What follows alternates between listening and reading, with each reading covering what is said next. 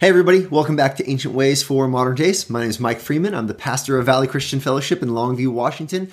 So excited to have you join me today as we continue to, to devotionally travel through the New Testament. Now, I'm hoping that you're reading the chapter and then you're turning on this video and you're just kind of thinking a little bit more deeply about one aspect of the chapter.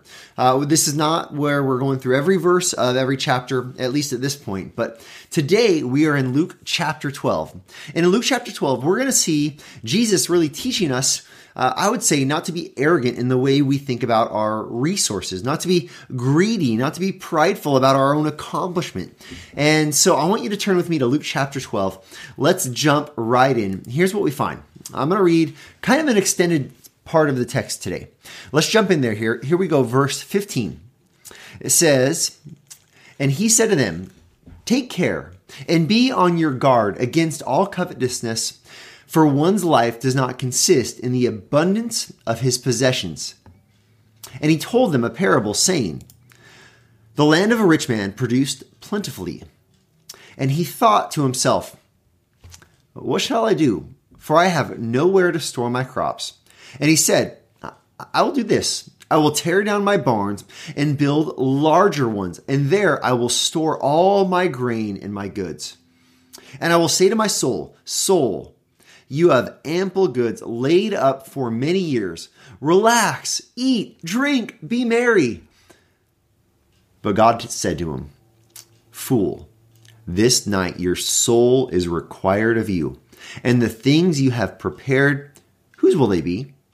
So is the one who lays up treasure for himself and is not rich toward God.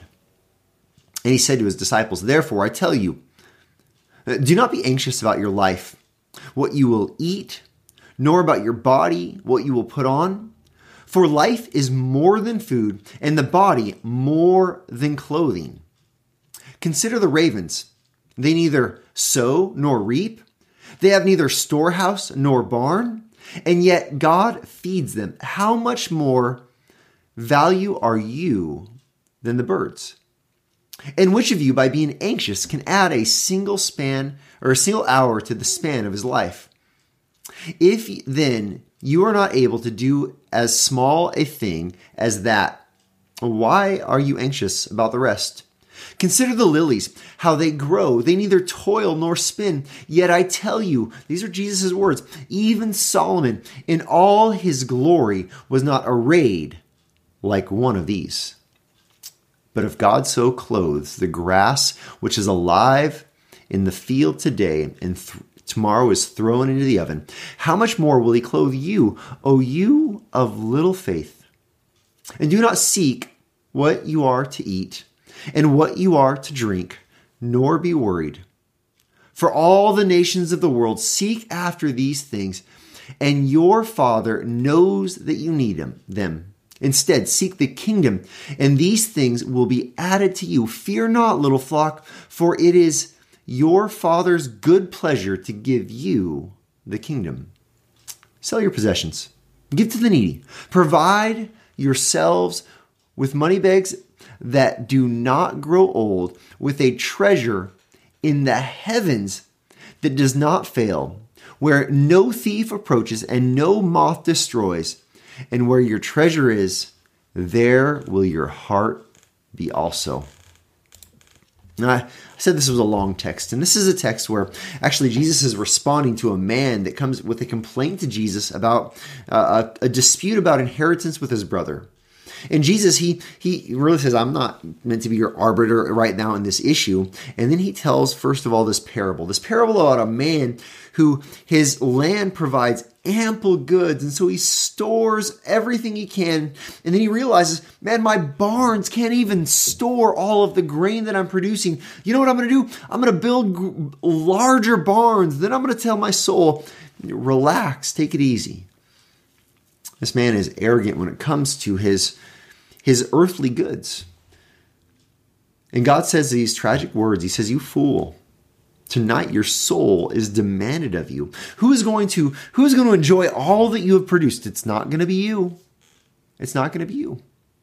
we see this, this call not to be really arrogant or prideful or self-centered or, or, greedy with our ability to produce. And then Jesus tells another story about not being anxious in multiple stories actually. He gives example after example. He talks about the birds how god provides for them. He talks about how the, the grass of the field and the lilies how they're adorned more majestically than even king solomon and all of his wealth and all of his glory.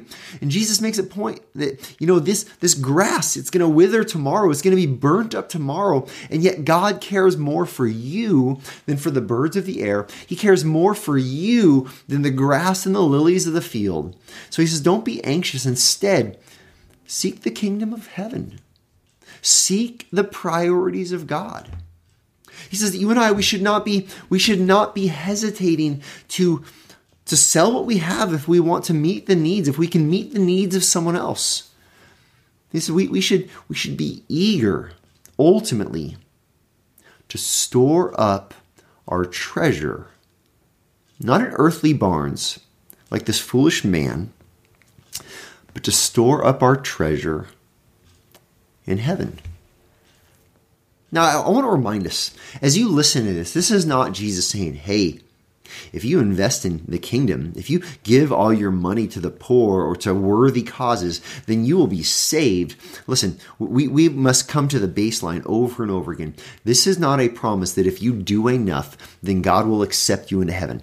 You can't do enough. Unless you have lived a perfect, sinless life, you cannot do enough. Instead, you and I, we trust in Jesus and his death and resurrection. That is, that is the foundation of our life. That is the, that is the hope that we have. That is the core of our faith. That is where our joy, that is where our peace comes from. And then because of Jesus, because that we are secure in Jesus, not because of anything we've done, but because of everything he's done, then then we know this good father and we trust this good father. And so now we live with a freedom to meet the needs that we see around us. We live with a freedom so that we're not just self centered. How can I care for myself? How can I store up more savings? How can I take care of me, myself, and I? No, instead, we're free. So we look around and we see this world in need. We see brothers and sisters in the church in need. We see needs for ministry, and we are able to invest in those things financially we, we are able to give even sacrificially to these things, knowing that we are storing up our treasure in heaven. We are, we are investing in things that no one and nothing can take away. The, the, this treasure won't rust. This treasure will not be destroyed by moths. There are no natural disasters that can take it. We don't have to worry about inflation in heaven. Uh, we, we store up our treasures in heaven. We, we invest what we have on in this life, in this earth, in worthy causes that will be eternal. That's the ancient way for the modern day. So I ask you today, are, are you are you like that foolish man who your your life is about how can I gain more? How can I collect more? How can I make, make life about these earthly things?